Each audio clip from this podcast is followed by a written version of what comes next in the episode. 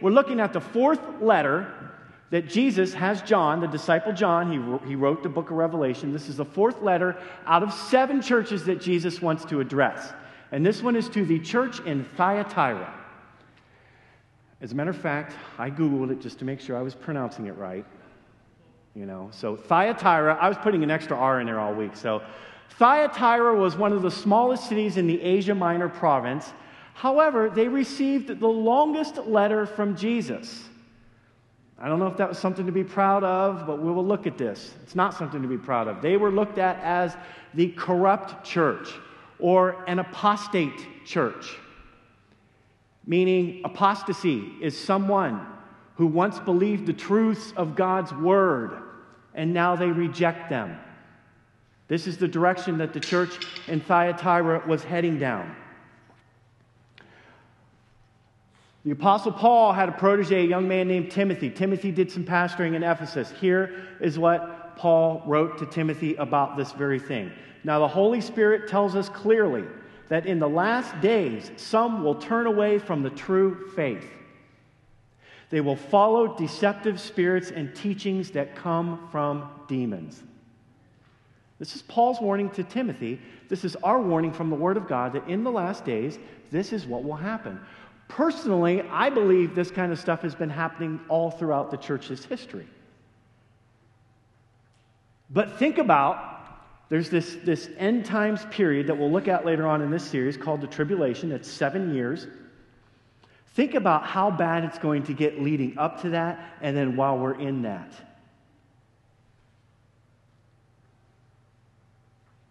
They will follow deceptive spirits and teachings that come from demons. There will be pastors, there will be churches that will be teaching things, doctrines that come from demons. And we need to be aware of this. This is why we're doing this, this, uh, this series, so we are aware of this stuff. This is a book of hope. This is something that we need to be aware of. This is something that we can learn. And, and, and when we're in discussions with our friends, we can say, hey, listen, I don't have all your answers, but my church is doing a series on this. And then you just direct them to the sermon series. You don't even have to explain things, just direct them to the sermons. So here's the deal Thyatira was located 40 miles south of Pergamum. Pergamum, we looked at that church last week. And Thyatira was, so, so I found this map. So here we are. We started with Ephesus. Then we went up to Smyrna, then Pergamos. And so we were at, on the coastal towns, and now we're coming back down Thyatira. So we're, we're more inland. So this is, the, this is the, the, the, way we're traveling. These are churches that, that the Apostle Paul set up and established during the book of Acts.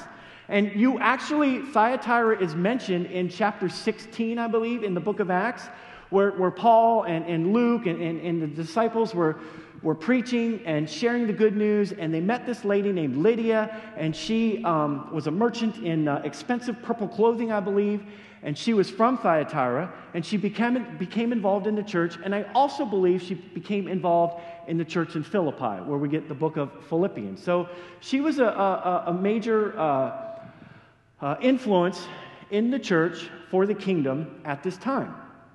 So so Thyatira was a, was a blue collar city, a working man's town, and it was a small town. But there were many um, uh, uh, trade guilds, uh, what do they call them? Uh, uh, trade guilds of the city, which we would call unions. It's like, it was like, a, like a, a Pittsburgh. It was a union town. Is that right, Mark?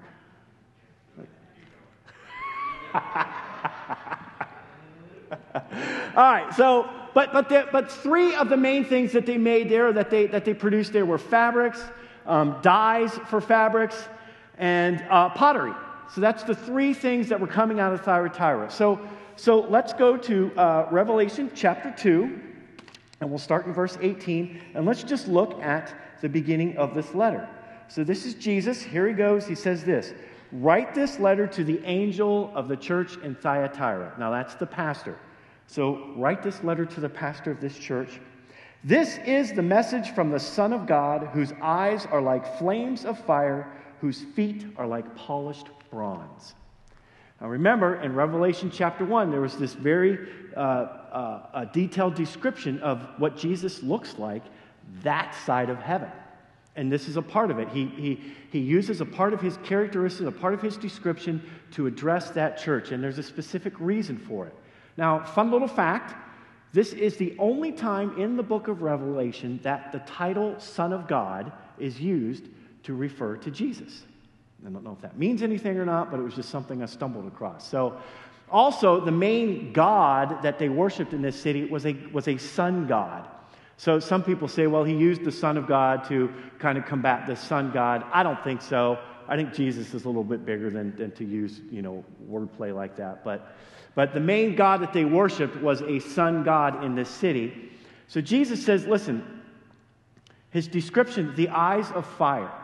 All right, here's the reason why he uses this, this description of him because it represents judgment from the one who sees everything. Jesus sees everything. There is nothing that he does not miss out on. And we should not be fearful of this, right? If, if, if you are doing, if you are living your life as the best as you can according to God's word, when I say the best as you can, that means we're going to mess up. That means we're not perfect. That means we're doing our best. And when we do mess up, we come back to Jesus. We talk to Him about it, we give it to Him. We give our addictions, our frustrations, our struggles, our hurts to Him, and He takes care of it. The moment we start to hide things from Him is the moment that we will start spiraling out of control spiritually. So these eyes of fire are not things to be afraid of. Remember, He holds the pastors in His right hand and He walks among the churches as He does these inspections. Okay? And in Hebrews chapter 4 tells us listen, nothing in all creation is hidden from God. Everything is naked and exposed before His eyes, and He is the one to whom we are all accountable to. Jesus. And this is a good accountability as followers of Jesus. Unless you've got things going on in your life that you don't want anybody to know about, then I would suggest get, get that taken care of. Now, the feet, like polished bronze, represent stability and strength and purity. This is Jesus.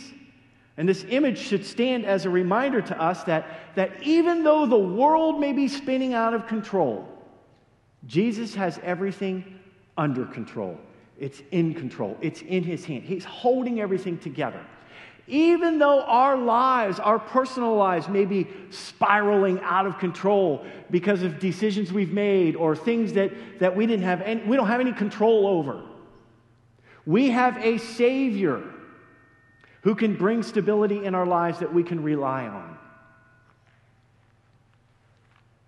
He represents stability and strength and there's nothing that we can hide from him. That's the image that we have of him right now. And then, not only this, but the book of Revelation is a fulfillment of prophecy, especially Old Testament prophecy. And the Old Testament prophet Daniel had the very same vision of Jesus in Daniel chapter 10. Look at this. I looked up and saw a man dressed in linen clothing, with a belt of pure gold around his waist. His body looked like a precious gem, his face, face flashed like lightning, and his eyes flamed like torches. There it is.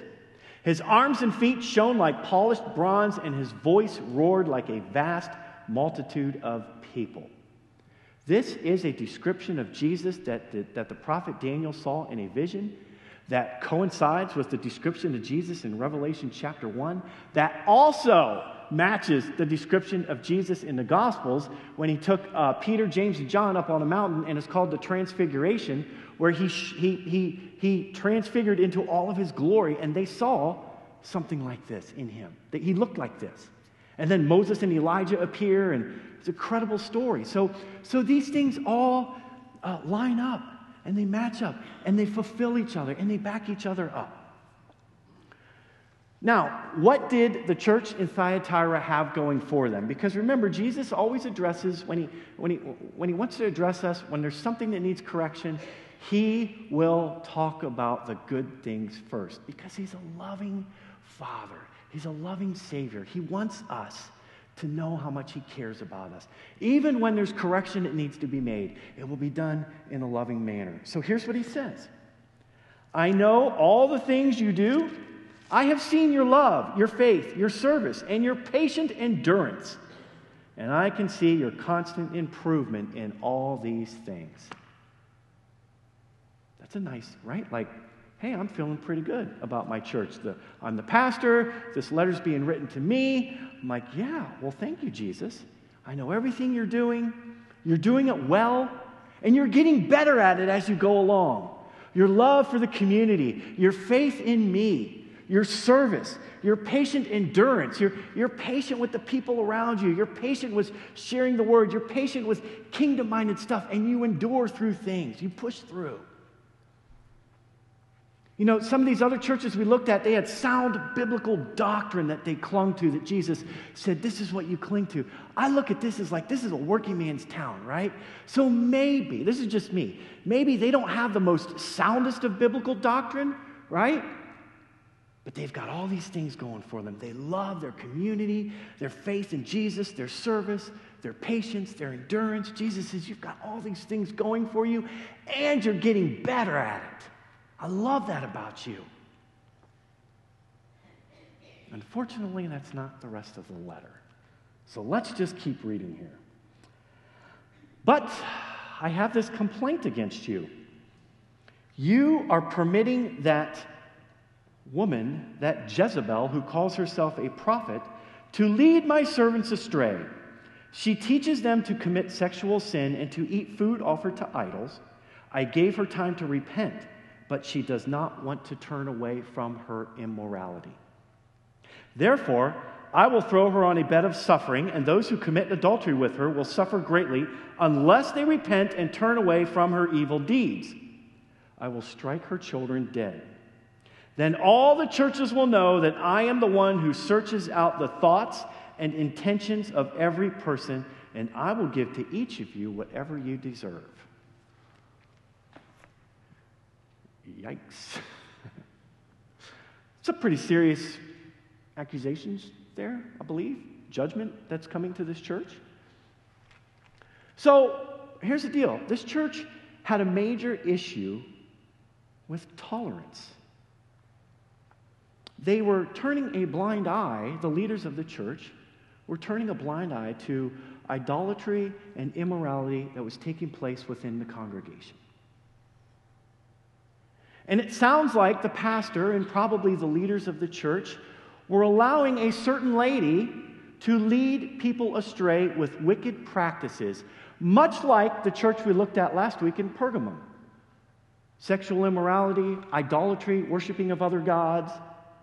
You are permitting that woman, you are permitting, you're allowing this to take place. That Jezebel, who calls herself a prophet, to lead my servants astray. So Jesus is saying, they, they, I'm sure they know who he's talking about. There's a lady in your church who has a Jezebel spirit who is leading people astray. And you're allowing this to happen. So if you've been in church leadership, or if you've been in church for a long time, or if you've done any kind of spiritual warfare kind of classes or things of that nature, you've probably heard of a Jezebel spirit. Jezebel spirit has been around since the days of King Ahab. So King Ahab was an Israelite king, and he married a pagan lady by the name of Jezebel. Now, if you remember last week, a Moabite king by the name of Balak who wanted to bring a curse. They were enemies. Moabites were the, the Moabites were enemies of the Israelites. He wanted he hired this guy named Balaam to curse the Israelites, and Balaam has this encounter with God, and he says, hey, "You know what? I'm, I can't do this. And so he tells Balak, he says, Listen, here's what, here's what you do. Here's what will be their downfall. Entice them with the pagan culture. And then all that idolatry and the worshiping of other gods and their spiritual practice the Israelites will take part in. That's going to be their downfall. And it was. Well, King Ahab married a pagan lady, Jezebel, and she introduced him to the worship of Baal and some other pagan gods. Remember, we looked at Baal last week? Baal was, in my mind, one of the most wickedest of evil demons out there that people worshiped at that time. And believe it or not, people still worship him at this time. They probably use a different name for him. He's a wicked, wicked, wicked God. Lowercase g. Now, this lady in the church, so, also, uh, King Ahab, if you would like some, some really good, riveting reading of this stuff, uh, you can go to 1 Kings chapters 16 through 21, and you'll read the story of King Ahab and Jezebel. It's actually really good stuff, and if you like you know, kind of like those battles and some drama. It's got everything you need. It's a, it make a great movie. Just read it this week. 1 Kings chapter 16 through 21. In that story, it says that King Ahab did more evil than all the kings before him. He's a bad, bad king. And Jezebel played a major role in this. So now we have this lady in the church with a Jezebel spirit who claims to be a prophet who is leading people astray. Jesus says, My servants. She's leading them astray with false doctrines, idol worship, and sexual immorality. And you, Pastor, are permitting this. You are allowing this to happen. Now, it's possible that this lady was also a leader in the church. We're not really sure. Or the fact that she claimed to be a prophet was a big factor in how she was able to gain the attention of so many people in the church. So she, she obviously had some people's attention, and maybe she was a small group leader, maybe she was a volunteer staff. You know, we, we don't know, but she was an influence in the church. But even so, Jesus gave her plenty of time to repent. All right? Now, again, a Jezebel spirit is nothing new, but it is a very deceptive spirit and often difficult to recognize because of the many characteristics it will take on when it manifests itself through people. They say all the right things, they do all the right things. And my personal experience is that oftentimes they are I, I refer to it as over the top humble. They want you to know how humble they are and how helpful they will be and, and all of this stuff. And, and really, it's, it's pride. I call it a false sense of pride that creeps in. And oftentimes they'll, they'll get people's ears. They, once they get into a position of leadership or something, they may, they may get people's ears. And then they begin to talk about the leaders of the church, maybe the pastors. And they may talk about things that maybe the pastors don't know, or maybe I have some insider. You know, I, let me tell you what I heard about in this meeting. And they do it from an area of concern. And people are like, oh, maybe I should listen to this person. And here's the thing when they get exposed for who they are, it is often too late for those who have fallen victim to what they are saying. And a Jezebel spirit has enough influence and potential to destroy relationships in a church, small groups in a church, an entire church, because that is the work of the enemy, right? Division, destruction, confusion. And here's the deal as with the original Jezebel, the root issue is control. It's all about having control. And once they begin to lose control, that's when things go really go off the tracks. So, what was happening in Thyatira is the church was doing a good job with all the things they were setting out to do.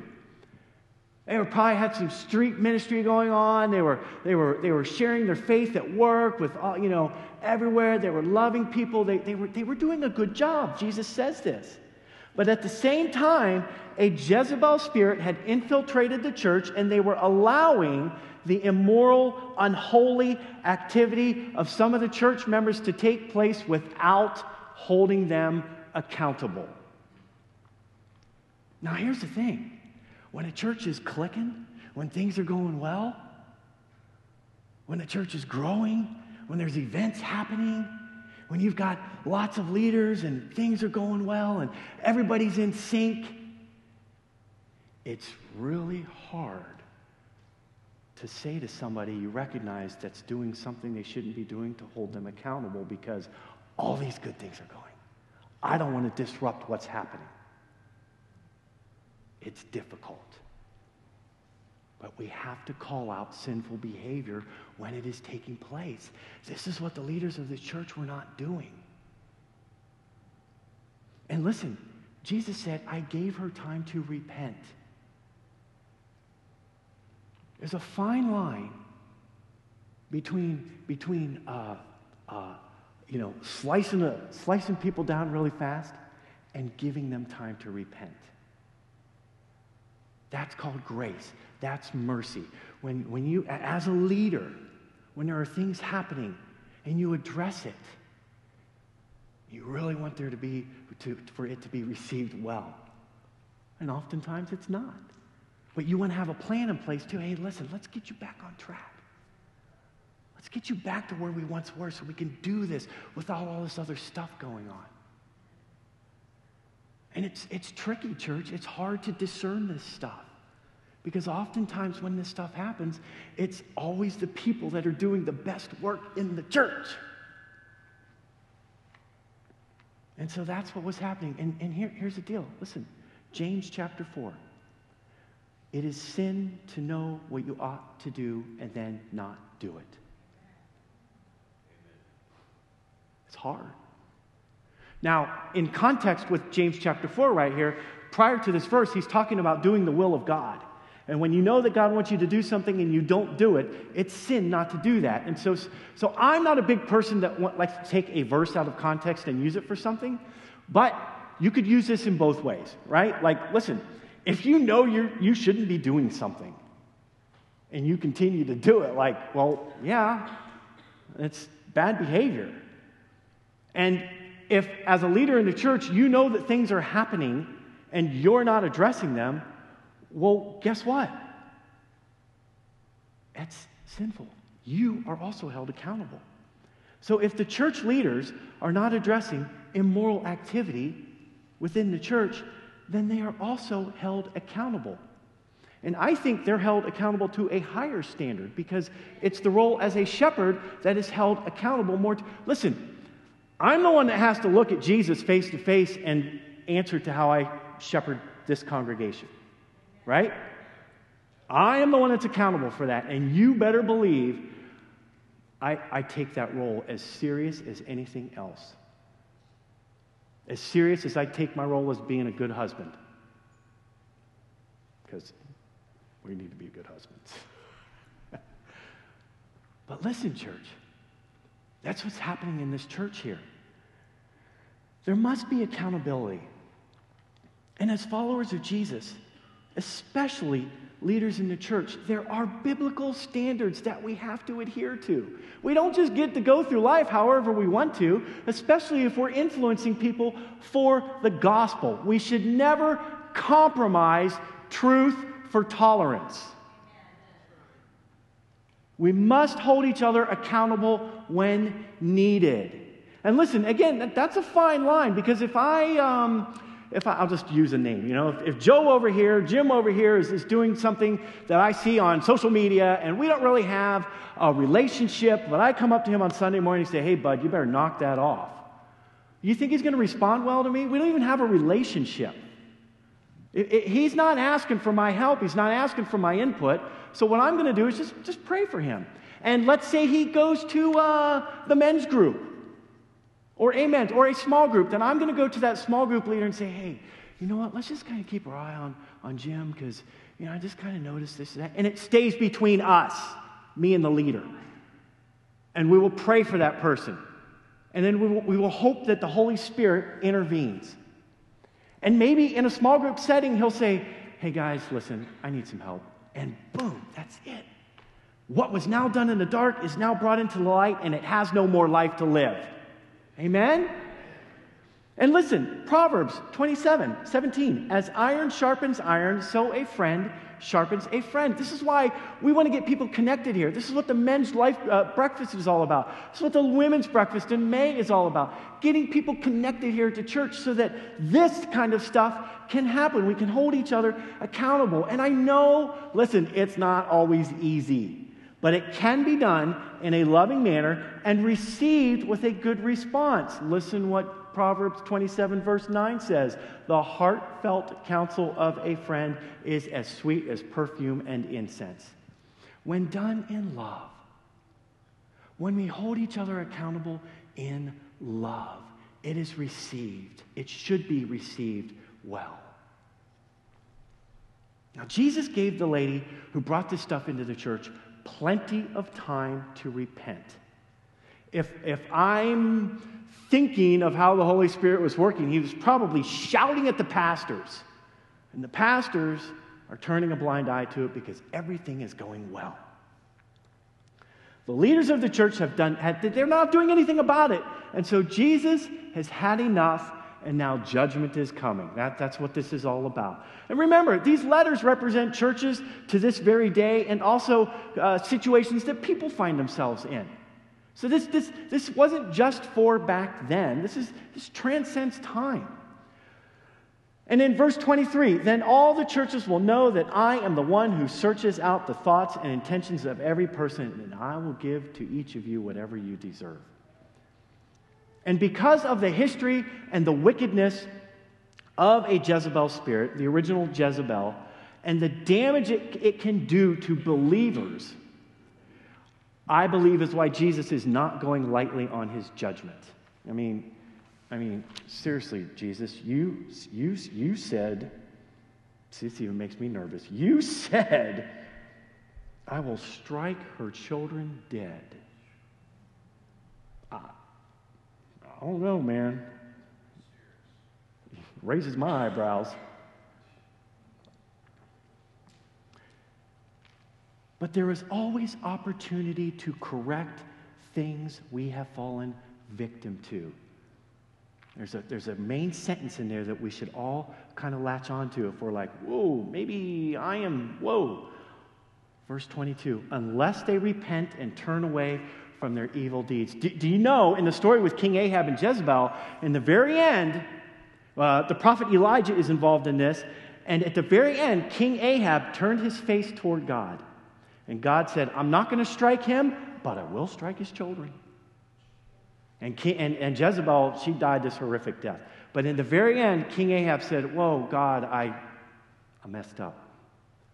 We, as long as we come back to Jesus, it's never too late. So, as for those in the church, and here's the other thing, who did not get caught up in this wickedness, in verse 25, it's not, I don't think it's on the screen, but it says, Jesus will ask nothing more of them except to hold tightly of what they have until he returns. You guys are doing, you're, you're, you know, you just you keep doing the stuff. All right? Stay strong, keep the faith, and keep doing what you're doing. I'm not going to put anything more or anything less on you. Doing good. Hang in there. And then let's read the, the rest of this here, uh, verse 26 through 29.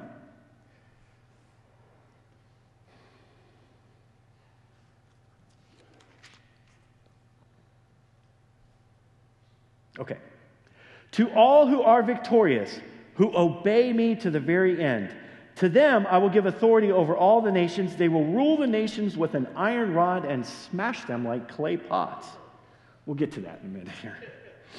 I, I, when, when it talks to the judgment of God, about the judgment in the Old Testament, he really likes smashing clay pots. They will have the same authority I received from my Father, and I will also give them the morning star. Anyone with ears to hear must listen to the Spirit and understand what he is saying to the churches. Now, listen. This uh, rule the nations with an iron rod and smash them like clay pots, this is the fulfillment of the prophetic writings in Psalm 2. Listen to this. There are some Psalms that are prophetic, especially Psalm 22, which is prophetic of Jesus on the cross. But listen to this in Psalm 2. The king proclaims the Lord's decree. Now, this is the king is God speaking to Jesus, the Father speaking to his Son. And this is Jesus. The Lord said to me, You are my Son. Today I have become your Father. Only ask, and I will give you the nations as your inheritance and the whole earth as your possession. You will break them with an iron rod and smash them like clay pots.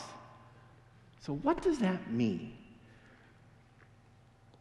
Well, this number one, is a promise to all of those who are victorious and obey Jesus to the very end. In the New King James, it'll say, To he who overcomes.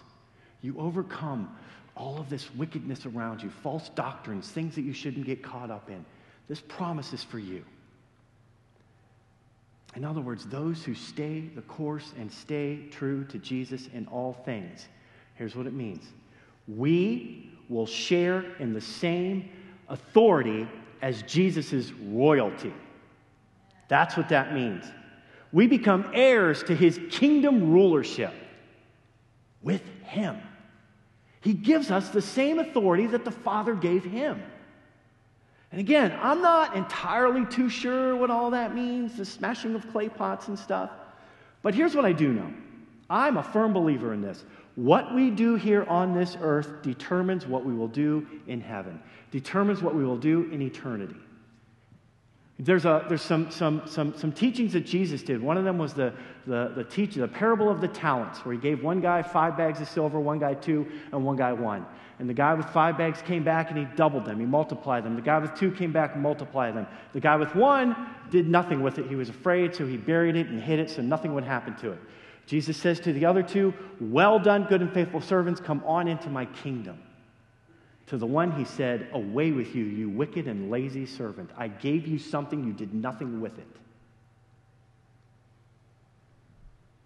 What we do here on earth with the things that God gives us determines, I believe, what we will do in heaven. I don't know exactly how that looks, but I believe that's true.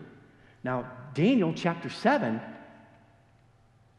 said the same thing. Look at this. But in the end, the holy people of the Most High will be given the kingdom and they will rule forever and ever.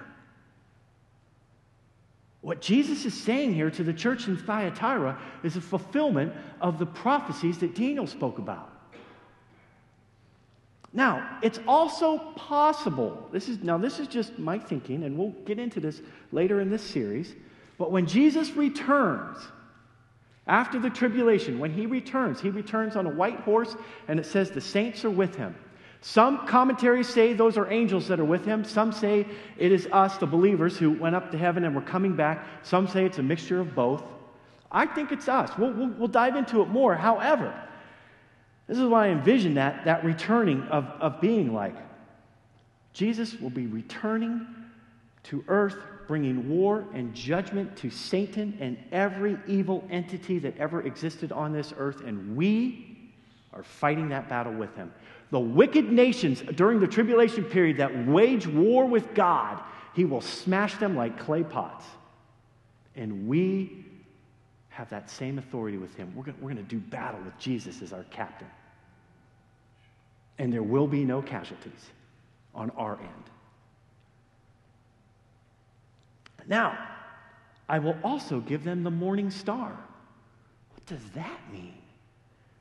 Well, check this out. Now, remember, everything is literal. I, am keeping it all literal. There is some stuff that's poetic. Ruling with an iron rod, that's literal. Smashing like clay pots, it's poetic, but it becomes literal. It appears that Jesus is both the giver and the gift. I will also give them the morning star. At the end of the book of Revelation, all right, in the beginning, Jesus himself meets John and he's addressing his letters. He says, John, I want you to write this stuff down. And then an angel comes and takes John to different places, and he sees some of these things we're going to look at later on. And then Jesus comes back. And, and at the very end of this book, at the very end of the entire Bible, the last page, one of the things we read is this. This is what Jesus says to John I, Jesus, have sent my angel to, to give you this message for the churches. The message in the book of Revelation is for all of us, the churches, everybody. I am both the source of David and the heir to his throne. This is King David in the Old Testament. I am the bright morning star. Does it get any more literal than that? I am the bright morning star. Now, in Peter, one of his books in chapter 1, he refers to the morning star, and there's some also references to morning star in the, the Old Testament. But Jesus says here, I am the bright morning star. I'm the one. The morning star stands for the brightest star in the heavens. And it was often thought to be uh, like Venus uh, at certain times in the year. It, it shines in the morning, it's the brightest thing in the sky. People refer to that as the morning star. Jesus says, I am the bright morning star. I am the bringer of light. I am the bringer of life. I am the bringer of, of joy. And above all, I am the royalty that is the bookends of it all. the beginning and the end, the Alpha and Omega. I am the morning star. When the world is at its darkest, when it doesn't seem like anything could get any worse towards the end time before Jesus returns, all of a sudden he will burst onto the scene, exposing evil with the truth of his word, and he will shine in the fullness of his glory as the bright morning star. And he will give himself to us. He is a king who serves his people. And we will share in his authority forever and ever. Amen? Now, going to close out real quick with something here. Since the church in Thyatira was caught up in false teachings that Jesus referred to as deeper truths that come directly from Satan, these deeper truths they were harmful to the people. They confused people. They, you know, t- today we would refer to them as New Age teachings, right? Things that, that might have a little bit of scripture dabbled in them, but, but mostly it's, it's not. It comes from Satan, it comes from demons. But I want to read something that the Apostle Paul wrote to the church in Colossus, and it comes from chapter 2, and it starts in verse 6, and he says this And now, just as you accepted Christ Jesus as your Lord, you must continue to follow him. Let your roots grow down into him and let your lives be built on him. Then your faith will grow strong in the truth you were taught and you will overflow with thankfulness.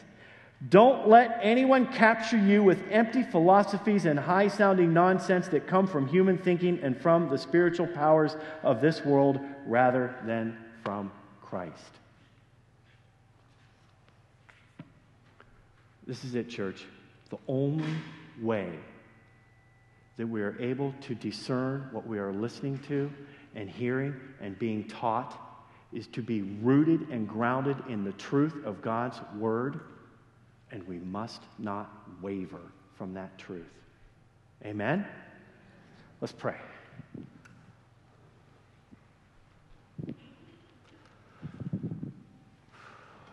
Well, Lord Jesus, I, I thank you for this stuff.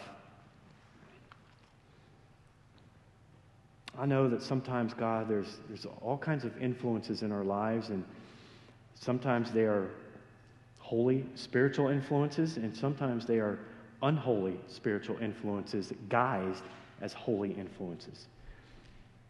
And uh, I, I, just want to ask, Lord God, if, if anybody here was just like, whew, man, I think I've been reading something I shouldn't be. I think I've been listening to somebody I shouldn't be. I, I, I, I this really kind of hits home with me. I want to ask right now, Lord God, that as we move into a time of worship, Jesus, that you, who are the bringer of life, the bringer of light, the truth that is stable and strong in all your ways, that you would speak to us about that stuff, God that as we draw closer to you in worship, you would draw closer to us, Lord God. And I want to pray, Lord Jesus, that a little bit of heaven collides with our earthly realm right here and right now in the next few minutes, God. And we pray this in Jesus' name. Amen.